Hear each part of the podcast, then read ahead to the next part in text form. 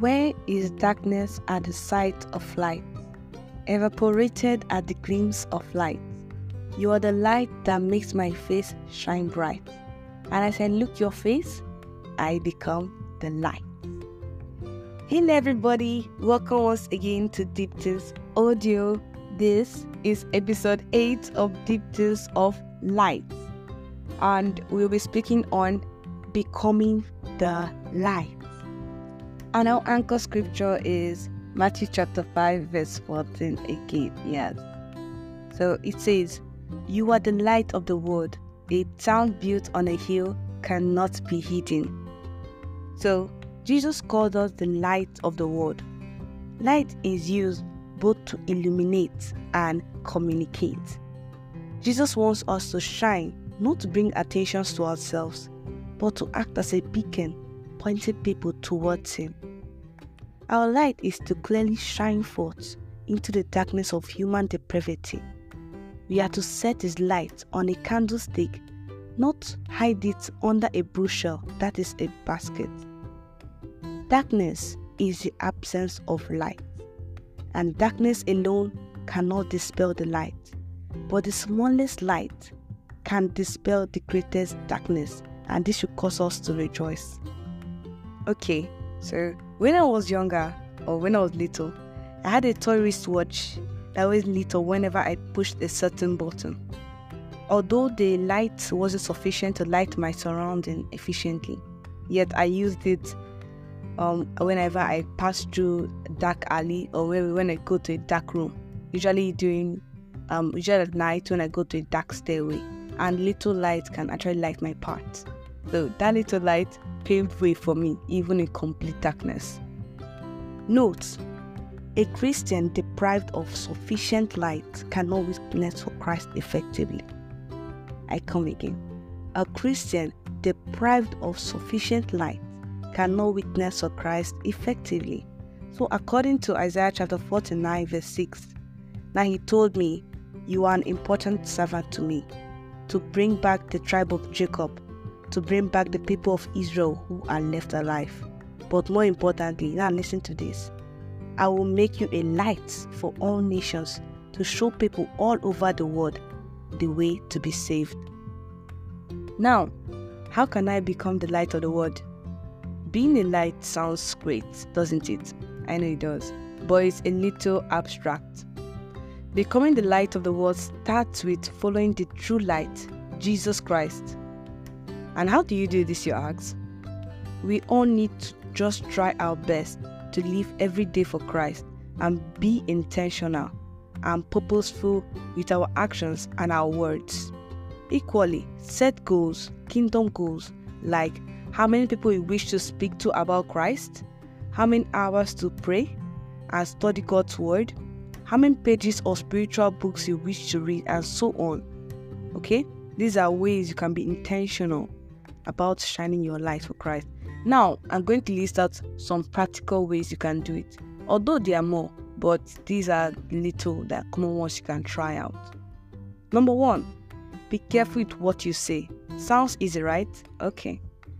The Bible calls the tongue a restless evil, full of deadly poison. This is seen in James chapter 3, verse 8. Listen, words are powerful and can be used for good and evil. As some will say, if you don't have anything nice to say, don't say anything at all. Listen to this.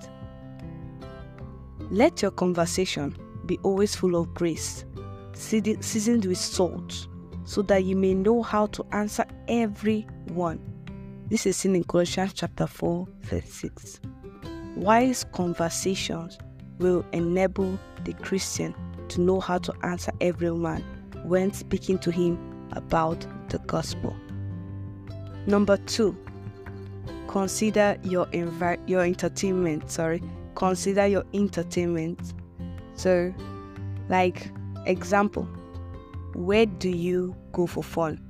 What shows or movies do you watch? What kind of music do you listen to? Will you go to the same place, watch the same thing, or listen to the same music if Jesus were sitting next to you? Or would you be embarrassed? No need to argue any fact out. Just keep this question as a good way to keep yourselves in check, whether you're alone or with others. Therefore, since we also have such a great cloud of witnesses surrounding us, let's rid ourselves of every obstacle and the sin which easily entangles us, and let's run with endurance the race that is set before us. This is seen in Hebrews chapter 12, verse 1. Then, number three, use social media wisely. So, people are watching what you post, whether they interact with your post or not. Think about the things you've posted recently. Could it be seen as prideful, self centered, rude? What's your motive? Aim to glorify the Lord with every of your posts, funny or not. You can use your social media handle as a platform to radiate the light of Christ to your friends and your immediate environment. Then, finally, number four, think of others. Encourage instead of criticize. Be patient. Give others the benefit of the doubt.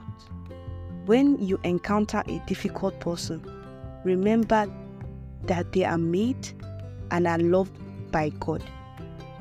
Above all, treat others the same way you want them to treat you. This is seen in Luke chapter 6, verse 31. Also, check out Ephesians chapter 4, verse 32. Finally, Jesus wants us to shine, not to bring attention to ourselves, but to act as a beacon, pointing people to Him. And take note of this no matter how dark your world is, when your light shines, they must see it.